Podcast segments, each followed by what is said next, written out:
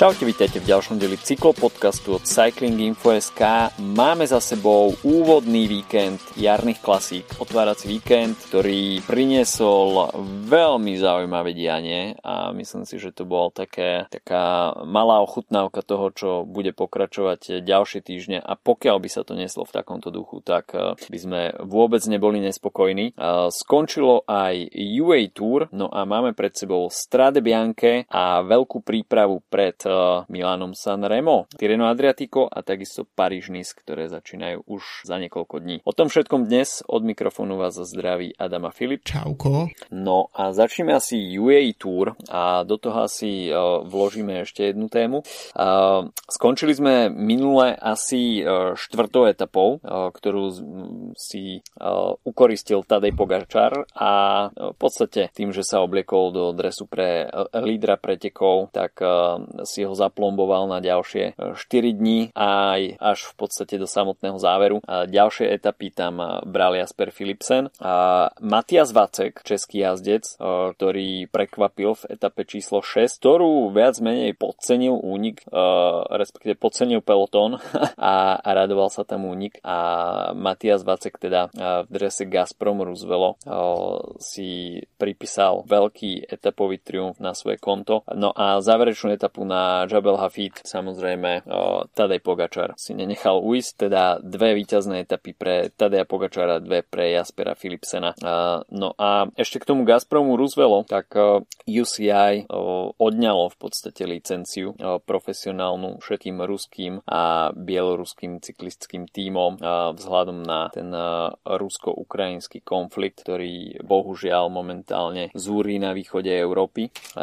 Čo môže Matiasa Vácka teda a celý Gazprom Roosevelt veľmi mrznieť, mrzieť, pretože na UA Tour pôsobili veľmi sviežým dojmom, boli tam veľmi aktívni, dá sa povedať, že boli zakomponovaní v niekoľko násobnom zastúpení každom úniku dňa a po tú ich aktivitu teda počerkli e, víťazstvom v 6. etape.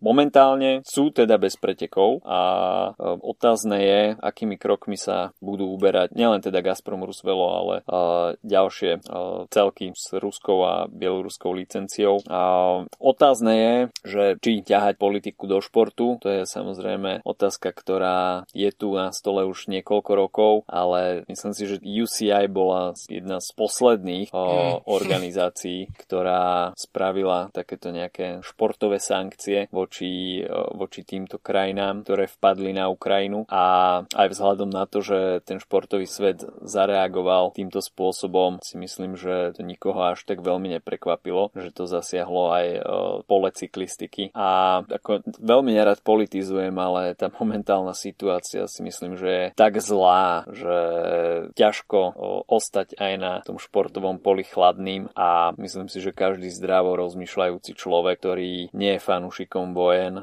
je asi za to, aby sa použili všetky možné prostriedky na to, aby sa tá rúska strana nejakým spôsobom spôsobom upratala náspäť, kam patrí a, a celé toto šialenstvo skončilo. Tak uh, politika a šport sú idú vždy v ruka v ruke, akože myslím si, že fanúšikovia to radi hovoria, alebo samotní šport, športovci to radi hovoria, že uh, nechcú miešať politiku do športu, ale jednoducho v športe, kde niekto preteká pod svojou vlajkou, tak tá politika tam nejakým spôsobom vždy bude prítomná. Pred pár týždňami skončila Olympiáda v Číne, to je tiež politika. Um, v podstate krajiny, ktoré re- reprezentujú cyklistické týmy UCI pretekoch, to je tiež politika, Kazachstan, Spojené Arabské Emiráty, Bahrajn, všetko krajiny, ktoré majú množstvo dôvodov na greenwashing alebo whitewashing svojich, um, um, svojich činností. No a takisto to je s Gazpromom, no videli sme pred pár dňami Schalke, kto, Schalke 04 futbalový tým v Nemecku momentálne v druhej lige, ktorý je, ja neviem koľko, 15 rokov je sponzorovaný Gazpromom, tak um, si prelepili vlastne, to znie tak golonkolsky, že si prelepili, ale jednoducho odstranili meno sponzora a ukončili spoluprácu s Gazpromom ešte minulý týždeň um, a myslím si, že také, to, to je momentálne štandard, ktorý je nastolený a ak by sa UCI nejakým spôsobom nevyhranila, tak by robila podľa mňa obrovskú chybu. Myslím si, že je to dôležité sa takto vyhraniť. Už to, že v tomto čase tej 6. etapy, tak ten, už ten atak Rúska na Ukrajinu už prebiehal, takže bolo to trochu také symbolické. Samozrejme ja nechcem nejak veľmi um, tú situáciu tendenciu presťahovať na individuálnych športovcov, preto aj UCI zareagoval tak, že Rusi, ktorí majú profesionálne zmluvy v iných ako v ruských a bieloruských tímoch, tak bez problémov môžu pokračovať. Týka sa to aj Vlasova v, v Bore, aj Sivakova v Ineose napríklad. Takže to, je, to sú jazdci, ktorí, ktorí nemajú problém pokračovať. Takisto si myslím, že Matiasovi Váckovi e, pomôže to, že vyhral World Tour etapu a že si aj takto nájde ešte v týchto dňoch nejaký tým, ktorý by ho potiahol po zvyšok sezóny, pretože si to zaslúži zaslúžil, to víťazstvo bolo super aj napriek tomu, čím bolo poznačené. Um, mimochodom, to bolo myslím minimálne druhý rak, čo Gazprom poslal troch jazdcov do úniku, čo je mm-hmm. že celkom bizarnosť, keď sa vrátime k tej športovej stránke, mm-hmm. ktorú si ja teda nepamätám, že by počas jednoho týždňa, ako sme, som videl dvakrát taký, takýto únik, ktorý bol zložený z, z tria jazdcov jedného týmu, ale je to proste, tak to má byť. Ne, neexistuje iná, iná, iná možnosť momentálne, čo sa týka športov športového pola, ako, ako siahnuť nad kvázi tú píchu Rusov a to je ten, tú výkladnú skriňu a ten šport, ktorý inak si slušné rány odniesol už v posledných rokoch, respektíve udelil slušné rány športu tým, ako um, sa veselo dopuje v Rusku a prečo museli športovci štartovať pod neutrálnymi vlajkami a podobne a nepočuť svoju hymnu, keď vyhrali medailu, ale je to jednoducho proste nástroj, ktorý je využívaný. Um, teraz nechcem úplne povedať nástroj propagandy, pretože aj demokratické štáty sú jednoducho hrdé na tie svoje týmy a, a tlačia šport, pretože je to forma prezentácie. Častokrát sa o tom bavíme, že kto by možno počul o Slovensku, keby sme nemali, neviem, Petru Vlhov, Petra Sagana, keby sme nemali um, hokejistov v NHL a podobne, tak je to proste forma prezentácie a preto treba na ňu siahnuť, pretože je to vlastne veľmi podobný spôsob nejakého upriamenia pozitívneho pohľadu na krajinu, ktorá mm. si to nezaslúži, aby to bolo pozitívne momentálne, ale naopak zaslúži si byť potrestaná na všetkých, akože na, všet, na, na celom tom poli. Um, možno ešte v súvislosti tý, s tým uh, celkom zaujímavé, ako sa s tým vysporiadali ukrajinskí športovci, um, pretože Mark Padun napríklad, ktorý tento rok prestúpil z Bahrajnu do IF, tak vyhral časovku na Gran Camino, práve už to bolo, myslím, že už cez víkend. Anatoly Budiak z, z týmu Terén Ganu Polygon Cycling Team vyhral etapu na okolo Rwandy, čiže aj to sme mali nejaký výsledok, ktorý možno nie je na najprestížnejších pretekoch, ale už vlastne priamo korešpondoval s tým uh, atakom na uh, Ukrajinu, takže je podľa mňa pozitívne, že, že sa títo jazdci nejakým spôsobom dokázali preniesť cez tú hroznú situáciu toho, čo sa deje doma a možno aj vďaka nejakej pozitívnej nasratosti, poviem to tak, tak, uh, tak dokázali priniesť nejaké výsledky. No, myslím si, že to bola téma, ktorá rezonovala aj počas toho otváracieho víkendu jarných klasí Fabio Epsen sa mm. k tomu takisto vyjadril, takže myslím si, že tá podpora u profesionálnych portovcov tam je na tej správnej strane. Uh, OK, uh, poďme od uh, UA Tour ďalej a prvý ročník pretekov Gran Camino bola taká uh, menšia neznáma, uh, avšak uh, Alejandro Valverde rád skúša nové veci a aj vo svojej deklarovanej poslednej uh, sezóne uh, svojej kariéry a myslím si, že toto by bola taká celkom symbolická vec, že v podstate po XY rokoch sa zapíšeš do pretekov, a respektíve do histórie vznikajúcich pretekov ako prvý víťaz a o 20 rokov, keď už tie et- preteky budú nejakým spôsobom etablované, tak Valverde už bude skutočne zaslúžili dôchodca, aj čo sa vekom týka. a, takže a, Alejandro Valverde, víťazom v GC, keď v poslednej etape a, dokázal vyzlieť Michaela Woodsa ktorý vyhral etapu číslo 2, etapu číslo 3 vyhral Alejandro Valverde ak si už spomenul, tak vôbec svoju prvú individuálnu časovku mimo národného majstraku vyhral Mark Padun a ten skvelý výkon IF Easy Post podčiarkol v prvej etape, respektíve začal v prvej etape Magnus Kor, ktorý ju vyhral. Takže zaujímavé dianie aj v Španielsku.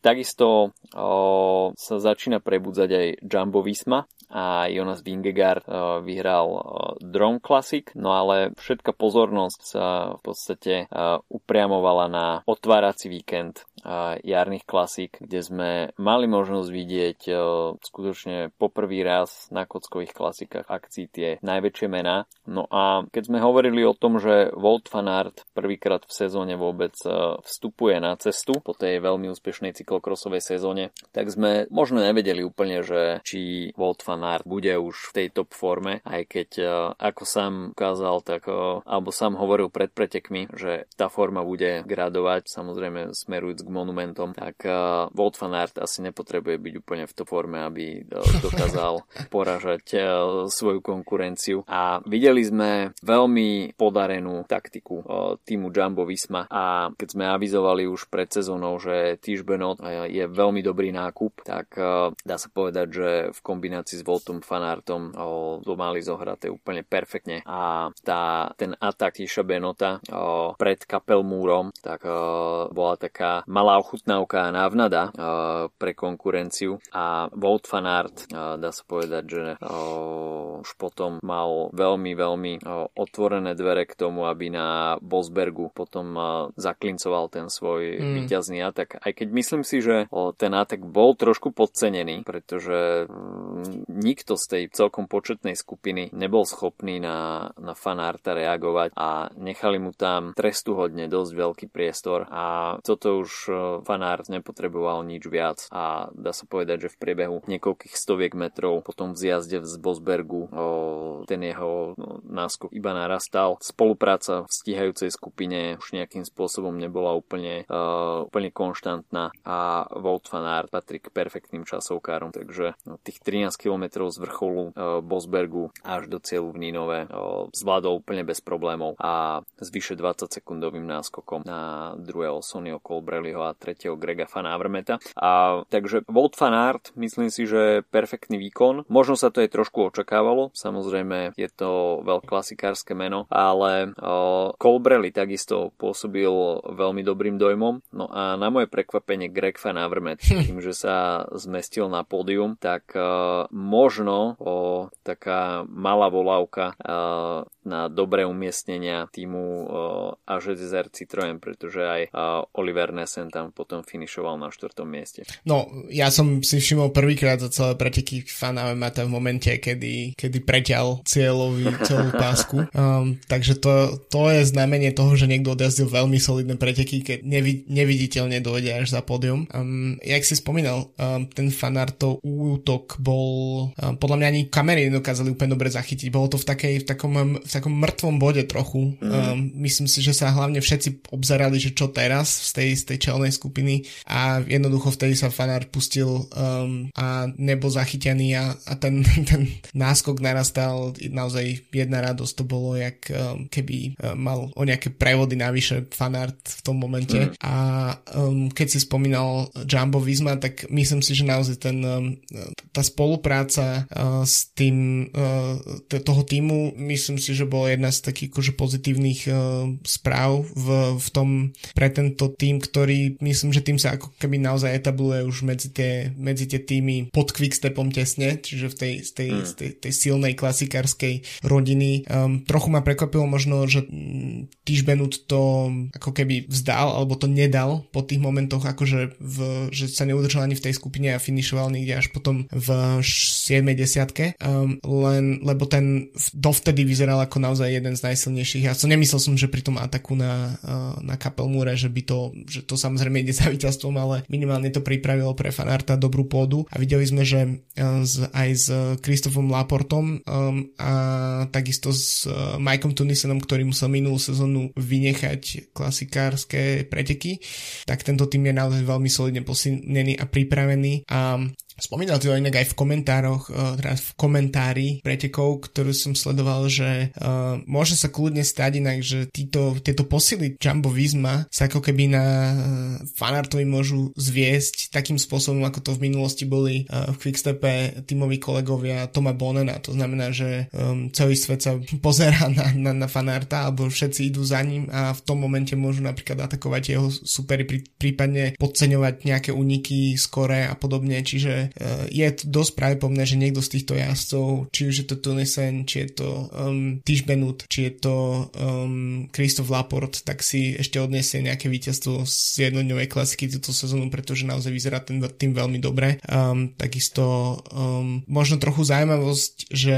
fanart my automaticky ho považujeme za jedno z tých najväčších klasikárskych mien, um, samozrejme, lebo však uh, je to jeden práve po mne najvýraznejší pretekár, alebo jeden z top 3 najvýraznejších pretekárov posledných rokov, ale tých víťazstiev na akože dlážobných kockách v Belgicku nemáš toľko, v podstate, mm. čiže každé takéto víťazstvo sa minimálne cení, omlup sú veľké preteky, aj keď nie tie najväčšie, um, ale zatiaľ fanart má za sebou Ken Wevelgen z minulého roka, uh, takisto vyhral, um, no a to je vlastne v podstate všetko, čo sa týka jednodňoviek v, v tý, z tej väčšej kategórie, potom samozrejme tam Milano Sanremo, Amstel a podobne, čiže veľké preteky v strane Bianke, ale toto je, myslím si, že veľmi dôležité pre domáceho jazda si takýmto spôsobom vyhrať, aj napriek tomu, že už asi od treťoho hôr nikto nevyhral naraz v jednom roku Omlup a, a, a Ronde, takže uvidíme, že či sa to potvrdí aj tento rok. Um, a takže, takže celkom dobre do, dopadli tie preteky podľa mňa pre, pre, pre domáce Belgicko aj s, aj s Násenom na štvrtom mieste s Viktorom Kampenárcom, ktorý bol mimoriadne aktívny a klasický kampenárcovským štýlom tam absolvoval všetko, pád, mechanické problémy, dropnutie a aj tak sa dotiahol na 5. miesto a som veľmi zvedavý, či mu sa podarí niečo vyhrať, pretože podobne hyperaktívny bol aj včera uh, na, na Samine a zdá sa, že naozaj to, keď sa vzdal toho, toho svojho časovkárskeho um, tej špecializácie časovkárskej, tak je novou silnou tvárou na klasiky a ešte možno, čo by sa oplatilo spomenúť je Peter Sagan, ale mm. možno aj v hodnotení celého víkendu, pretože si nepamätám takto nevýrazné, respektíve žiadne výkony od, od, od Sagana na jarných klasikách, pretože um, on finišoval 98. Um, na kurne, nemám to tu otvorené pred sebou, ale bolo to veľmi podobne, um, takže som naozaj zvedavý, že či je to len nejaký akože štart sezóny, či sú to nejaké postcovidové syndromy, alebo či to je jednoducho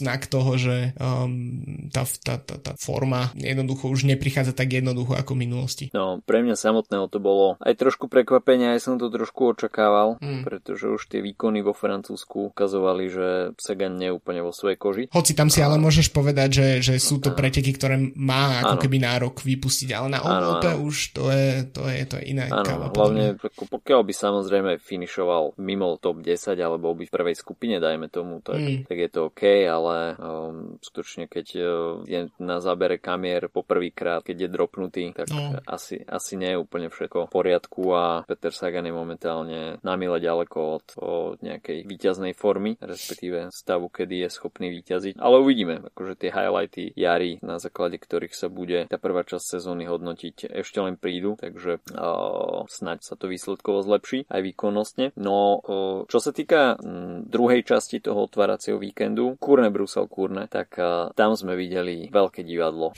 a posledné kilometre, tak to bola hotová kriminálka.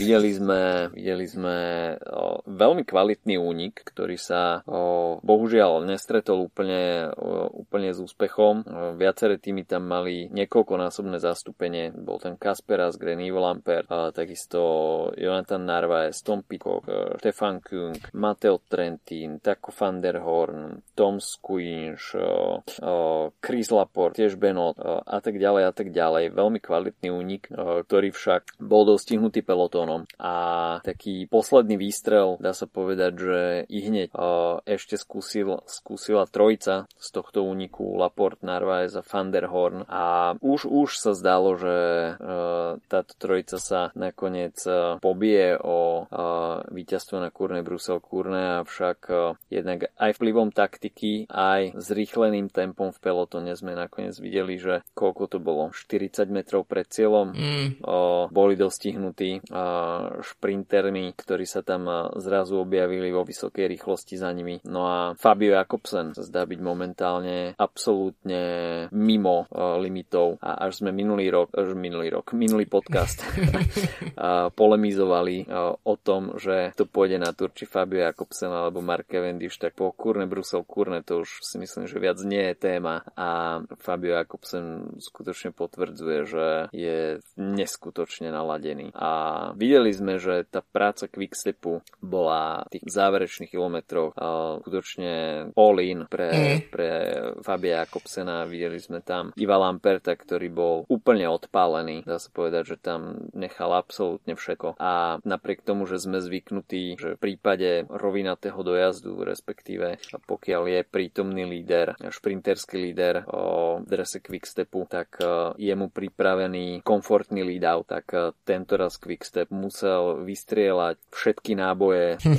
použiť všetkých svojich domestikov na to, aby ten únik bol dostihnutý a tým pádom Fabio Jakobsen tam išiel na vlastné tričko do, to, do tých záverečných desiatok metrov. Takže tu sa skutočne potvrdilo, ako dôležití sú domestikovia, pretože aj tak silný klasikársky tým, akým je Quickstep, mal veľké problémy vôbec s tou situáciou niečo spraviť a pokiaľ by skončil Quickstep otváracom víkende bez podia, tak si myslím, že by sa to hodnotilo veľmi, veľmi zle v belgických médiách a Fabio Jakobsen zachránil Quickstepu kožu počas Kurne Brusel Kurne a rovno víťazným spôsobom. Takže na jednu stranu skutočne dramatický záver, na druhú stranu sme trošku aj očami tlačili ten, ten únik, aby, aby bol, o, o, aby mal ten víťazný záver. Nakoniec sa to nepodarilo. A zaujímavé takisto boli aj potom vyjadrenia po etape a tako Van der Horn, ktorý tam robil neskutočnú robotu v oboch tých únikoch, nehľadal tam žiadne taktizovanie, on bol tým jazdcom, ktorý tam konštantne pracoval a napriek tomu, že tie vaty tam boli skutočne veľmi vysoké, tak zdal sa byť na toto pripravený a potom on aj sám hovoril, že sa niekoľko mesiacov pripravoval na to, že na Kurne Brusel Kurne pôjde do, do celodenného úniku a že, a že tam strávi, strávi celý deň. Takže aj takto sa dá pristúpiť k pretekom, vybrať si zo pár dní do roka a pripraviť sa špecificky na ne. Takový Fander Hornovi sa bohužiaľ pre neho podarilo obsadiť iba tesne posledné miesto v top 10, ale ten jeho výkon bol veľmi sympatický a rovnako ako aj Krisa Laporta a Jonatana Narvaeza a ukázali, ukázali veľké odhodlanie, ale nakoniec to všetko zachraňoval pre Quickstep Fabio Jakobsen. No o tom, ako Quickstep podľa mňa, že domrvil celý tento víkend, tak sme sa bavi, bavili dosť málo. Podľa mňa nám to vypadlo v tom sumáre z Omlupu, pretože ten Omlup bol až tak, ako bol neviditeľný Sagan, až v momente, kedy bol dropnutý, tak ho ukázali kamery. A tak, ako bol neviditeľný e, Avermaet, ktorý sa tam zjavil až v, v momente, kedy si vyšprintoval tretie miesto, tak, e, tak podobne neviditeľný bol aj Quickstep, respektíve pomerne mm. trapiaci sa a na to nie sme zvyknutí a pritom zo, zostava týmu bola silná, bol tam Štibár, bol tam uh, Asgren, mimo iných. Um, tuto naozaj uh, uh, Jakobsen hovoril v interviu, že boli, boli počuť tvrdé slova po tej sobote a mm. v podstate je to pravidlo, ktoré naozaj tiež siaha už do treťoho hor pomaly, že keď ten, keď jednoducho Quickstep nedá dobré omlup, tak uh, kurne to musí napraviť. Hovoril som to ja minulý uh, týždeň pri type, síce mi nevyšiel typ uh, na víťaza, ale vyšiel mi tým aspoň a vyšiel mi to, že sa omlupu nepodarí, teda Quickstepu nepodarí vybra- vyhrať omlup. Ale um, k takový Fanderhornovi musím povedať, že to, tento človek veľmi intenzívne pracuje na to, aby sa stal takým fan, takým, takým fan favorite proste, taký mm-hmm. naozaj jazdec, ktorý, um, ktorý, ktorého radi sledujeme, ktorý nás baví, ktorý možno neprináša nejaké výsledky úplne pravidelne a, a obrovské výsledky, ale je to človek, ktorý, ktorý nás baví, tak ako Mitch Docker svojím spôsobom, alebo Lachlan Morton, proste podobným štýlom. Um, čo som si všimol napríklad... Pripomína mi trošku Jensa Fojkta. A môže byť, no presne. A príde mi ešte, že, že ten jeho, taký ten, taká tá grimasa, ktorá je niekde na hranici proste ano, toho Shada Black z Vojktovho a zároveň takého úsmehu, tak veľmi tomu podľa prospieva. A takisto som si všimol, že napríklad išiel bez okuliarov, čo je ďalšia vec, ktorú uh, proste odhalíš trochu viac zo seba pred, na tých kamerách. Nie, nie je to proste mm. poker face, ale je to naozaj, že presný opak poker faceu, čo sa týka Fanderhorna. Um, ale aj Kristof Laport, uh, ja som trošku nerozumel tomu, že prečo uh, ide do, do Jumbo Visma. Potom sa to trošku um, ustavilo napríklad tým, že Dylan Kronewegen odtiaľ išiel preč. Um, ale, Christ, ale Christoph Laport je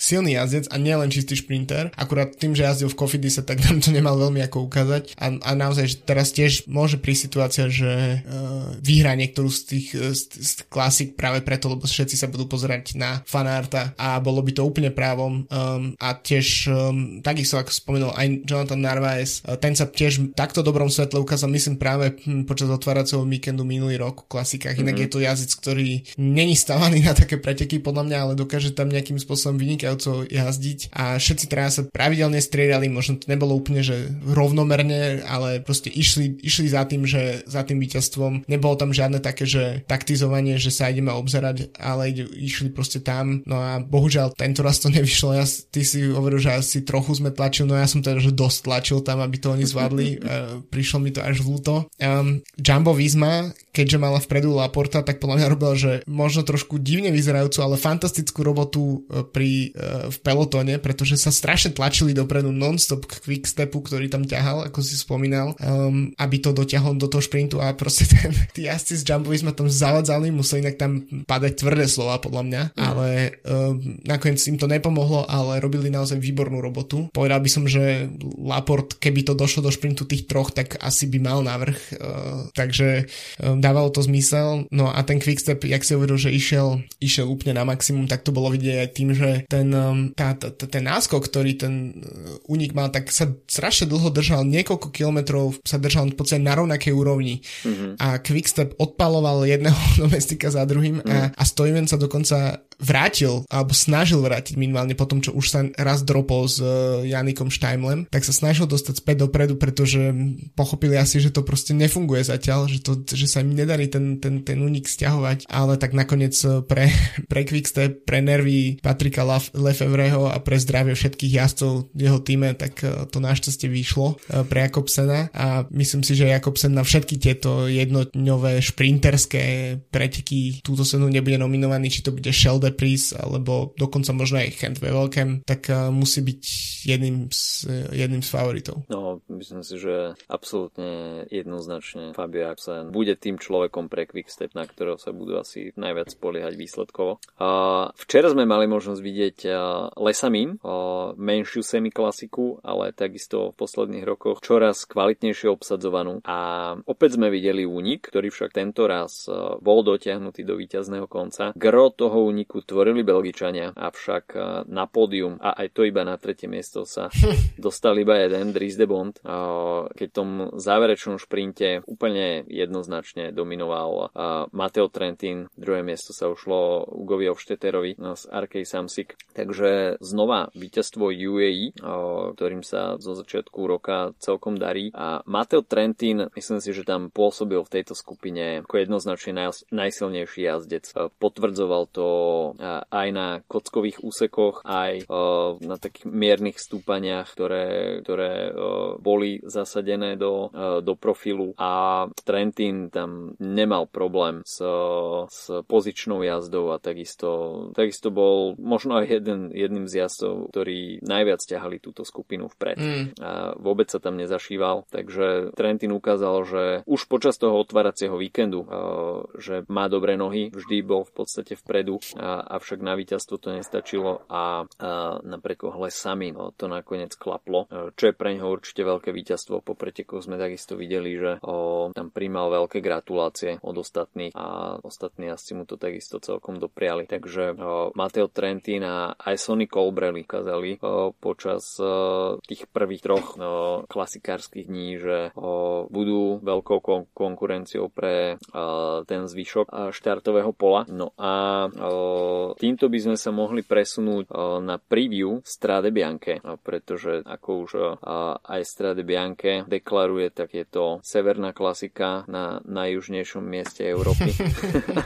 a 16. ročník, už sme viackrát aj v predošlých ročníkoch spomínali, že, že až by sa mal zaradiť do, respektíve až by mali niektoré preti získať status monumentu, tak by to mali byť preti Strade Bianche. No a tento raz teda 16. ročník bez obhajcu titulu, keďže minulý rok vyhral Mate van der Poel po veľmi strhujúcom výkone v záverečnom stúpaní na Via Santa Catarina.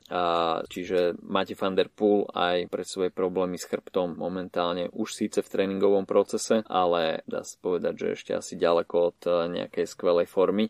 Čo však na Strade Bianche uvidíme, tak štart a finish v Siene, finish tradične na Piazza del Campo, 184 km, 11 sektorov na Strade Sterrate, čiže tie gravelové sektory, ktoré budú vo finále na 63 km, takže takmer tretina tej celej kilometráže sa pôjde na tých bielých šotolínových cestách. A mimochodom, pôjde sa aj ženská verzia Strade, tam bude 11 rovnak sektorov ako na tej mužskej verzii. Najdlhší sektor má takmer 12 km a tie stredné sektory 5, 6, 7, 8 majú, majú najdlhšiu kilometráž. No a vstúpanie na Piazza del Campo cez Via Santa Catarina 16% v maxime snáď aj s divákmi a uvidíme pekne lemované ulice Sieny v tom samotnom závere. No, koho uvidíme na Strade Bianche, tak tieto preteky samozrejme sú čoraz populárnejšie a nejaký klasikársky jazdec si tieto preteky nechce nechať uísť, takže veľká pozornosť samozrejme na Quickstep, kde uvidíme Juliana Filipa, ktorý určite bude motivovaný a preteky už vyhral v 2019 a tento raz v duhovom drese, takže o to viac bude asi hladnejší. A, ale takisto nie len teda klasikári patria k favoritom týchto pretekov. O Strade Bianche je známe, že je to taký mix jazdcov, ktorí môžu vyhrať tieto preteky, či už klasikársky špecialisti, ale aj GC jazdci, ktorí majú dobrý záver, takže um, určite sa k favoritom pridá, dajme tomu aj Tadej Pogačar, Alejandro Valverde, z klasikárov tam budú samozrejme Tom Pitcock, Greg Van Avermaet, Michael Matthews, Michal Valgren, Gianni Moscon, Kasper Asgren, Tim Valens, Michal Kviatkovský, Vitor Kampanert, takže myslím si, že konkurencia celkom dobrá a sám som zvedavý, že, že ak to nakoniec e, na stráde Bianke uh, skončí. Tak uh, zatiaľ na štartovke nie je um, ani Wood Fanart, ale možno by to mohol byť Tiš Benut z Jumbo Visma, ktorý by práve sa mohol ukázať znova po uh, 3-4 roky potom jeho víťazstvo v legendárnom v, v, mm-hmm. v tých apokalyptických podmienkach. Mm-hmm. Neviem, aké poč- predpoveď počasia je. Um, na Omlupe a kurne sme mali uh, pekne, uh, ale chladno, tak uh, snáď teraz by mohlo niekde popadať trochu, uh, trochu dažďu. Uh, povedal by som, že tým, že tam nie je fanart a Vanderpool, tak uh, Ala Filip vytrča asi ako taký, taký favorit, ale presne sú to preteky, kde, kde zvyknú vystreliť rôzni, rôzni jazdci. V Lani sme tam videli tu ten unik, v ktorom bol aj napríklad Bernal um, a bolo tam jednoducho to najlepšie, čo momentálne cyklistika prináša um, a preto sa aj častokrát hovorí o tom, že toto je vlastne neoficiálny šiestý monument, alebo by sa tu malo stať šiestým monumentom. Um, spomínal si ženské preteky, um, možno sme trošku nepravom obišli uh, to dianie v Belgicku cez víkend, tak by som len náskok k tomu, náskok k tomu uh, išiel, pretože videli sme tam fantastický duel medzi uh, Annemiek van Vluten a Demi Vollering na Omlupe a prečo o tom hovorím teraz je, um, že myslím si, že tieto dve jazdkyne sú dve najväčšie favoritky na strade. Um, Demi Vollering ukazuje, že je nástupkynia Anno van der Bregen, ktorá konec koncov sedí v jej aute ako jej technická riaditeľka momentálne, čiže naozaj je to taký projekt SD, Work, SD Works, naozaj spraviť z nej budúcu Anu van der Bregen. Um, a tieto dve pretekárky, teda Vollering a Van Vleuten, išli uh, spolu dosť dlhý čas v úniku. Um, Van Vleuten bola dosť frustrovaná z toho, ako, ako Vollering uh, nie, uh, nespolupracuje. A hoci to v tom záverečnom šprinte by sme povedali, že to asi vyhrá Vollering, pretože ten jej taký ten šprinterský punch je určite lepší ako u Van Vleuten, tak tá agresivita, ktorá sa v Anemik nahromadila práve preto, že eh, Demi Vollering odmietala spolupracovať, tak došla k to nekonečne dlhému šprintu, ktorý si uh, Anemik utržila pre seba. A myslím si, že takáto odveta nás čaká aj, na, uh, aj v Siene na Strade Bianche. Um, k tým ďalším ešte pretekom možno v krátkosti Marta Bastianelli vyhrala Omloop van Het Hageland, čiže ďalšia silná talianská stopa um, v Belgicku cez tento víkend a Emma Norsgaard z Dánska z Movistaru vyhrala Lesamin včera. uh, takže tam sa im podarilo dotiahnuť únik na, na konci um, veľmi podobne ako na Kurne. Um, som zvedavý teda, že ako bude jeden, jedné aj druhé preteky vyzerať. Trochu ma mrzí, že stráde nie je ten štýl ako minulý rok paríž rube že v sobotu mm. jedny preteky a v, a v nedelu druhé, pretože by to určite pridalo jedným aj druhým, ale aspoň sa dá čo pozerať za, počas jedného dňa. No, mimochodom pozrel som predpoveď počasia, tak na piatok a sobotu je tam pravdepodobnosť dážďa. Yeah. V okolí nie, že by sme to, nie, že by sme im to dopriali, ale nám ako divákom Takže, to stojí sa to tá predpoveď naplnila, tak myslím si, že by to dalo ešte uh, o level vyššie prestíž tohto ročníka Strade Bianche a určite by to bolo divacky zaujímavé. Takže sám som zvedavý, ako to nakoniec uh, v Siene dopadne. No a už v nedelu. Tip, uh, tip, počkaj, počkaj, tip, tip, tip. Á, jasné, tip. Uh, Tom Pitcock. Uh-huh, veľmi originálne. Uh, ja by som skúsil, ja by som skúsil, že to bude jeden z dvojice Valgren a Magnus Kort, čiže Danis EF okay. Education. Okay. Z kolumbijskej vlny si preskočil na Dan dánsku vlnu, hej? Áno, tak Dánsko je v Európe moja najúbenejšia krajina, tak uh, vieš, podporujem jasné, ich. Jasné, uh, Už deň na to uh, začiatok Paríž-Nice, takže preteky za slnkom, dá sa, že prichádza jar, aj keď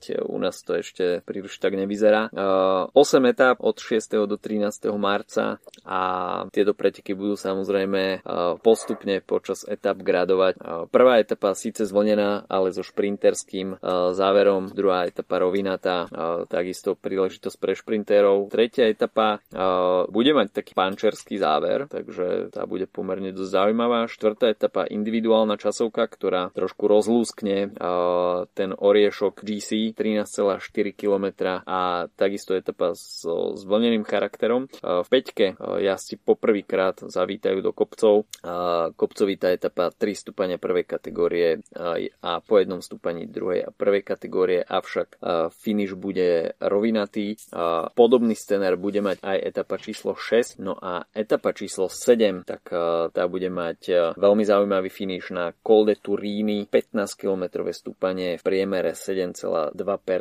no a záverečná 8 etapa, tak tá väčšinou zvykne ešte zamiešať celkovým poradím a tá bude obsahovať 3 stúpania druhej kategórie a 2 stúpania prvej kategórie.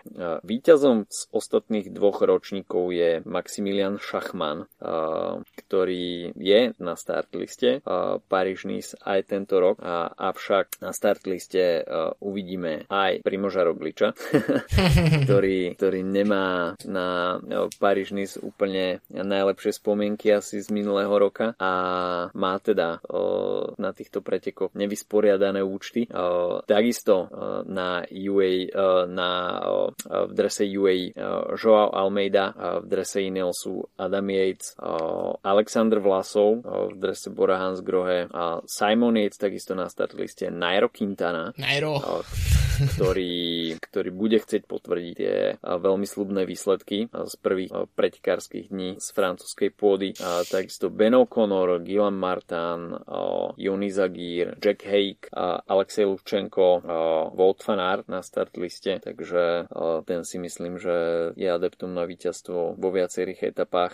A o, sám som teda zvedavý, že o, čo uvidíme na Paríž-Nice tento rok, pretože mm, predsa len highlighty o, pre jazdcov na GC prídu až trošku neskôr, ale určite bude zaujímavé sledovať aj jazdcov, ktorí o, sa predstavia na o, Milano Sanremo. Tých príležitostí šprinterských bude počas prvých dní pomerne dosť, takže určite uvidíme v akcii aj Sonnyho Colbrelliho, sama Beneta, o, takže toto bude pomerne dosť zaujímavé. Fabia Jakobsena, um, Mata Trentina, myslím, že tých, uh, že to je Brian Cockart, ten John Degenkolb, aj keď to samozrejme už nie je najrýchlejší šprinter, ale tých mien uh, práve na šprinty alebo na pomerne ťažšie koncovky etap um, kvázi rovinatých, tak uh, je veľmi veľa adeptov. adeptov. Dion Gronewegen, neviem, či si spomínal, Ivan Garcia Cortina, naozaj to je tu, že je najšlapaný line-up, čo sa týka tých uh, jazdcov na, na rovné finiše. Myslím si, že tam to bude zaujímavé. E,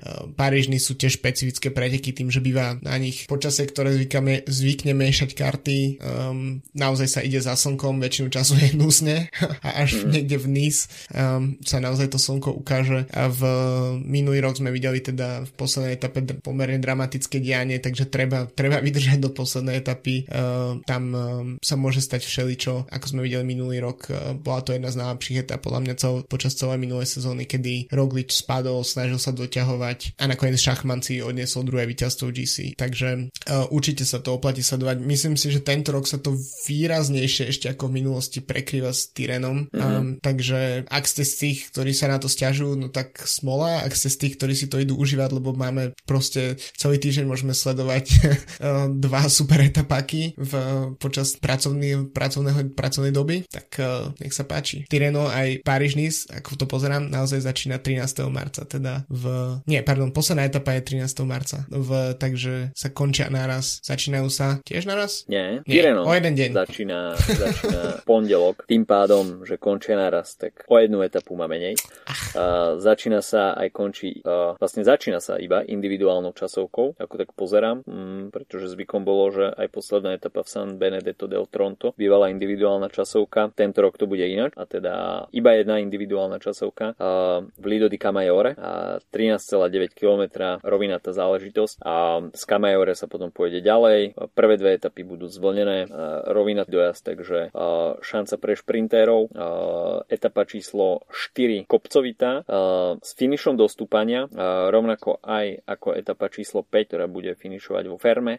Etapa číslo 6 takisto kopcovitá, ale bez dojazdu v stúpaní. No a etapa číslo 7 v San Benedetto del Tronto uh, bude takisto rovinatá. Takže najväčšia pozornosť sa určite bude sústrediť na etapy číslo 4, 5, 6, čo sa GC týka, ale samozrejme už tá prvá individuálna časovka, čo to povie o odstupoch na popredných priečkach v GC. Ešte krátko k start listu, koho na Tyrene Adriatko uvidíme, tak samozrejme väčšinou sa to delí, že po, polovica ide na Paríž a, a zvýšok druhá polovica na Tirreno Adriatico, takže logicky uh, Tadej Pogačar, Enrik Mas, Jonas Vingegaard, Richie Por, uh, za iného takisto Richard Carapaz, Geraint Thomas, Vil, Vilko Kelderman, uh, v drese Borian Groje, v Ineose, uh, takto Geraint Thomas, Remco Evenepoel, Roman Barnett, Tim Wellens, Superman, no, Superman Lopez, uh, Rigoberto Uran, takže uh, čo sa toho GC obsadenia týka, tak uh, veľká kvalita. No a samozrejme tie prvé etapy uh, budú lákadlom aj pre šprintérov a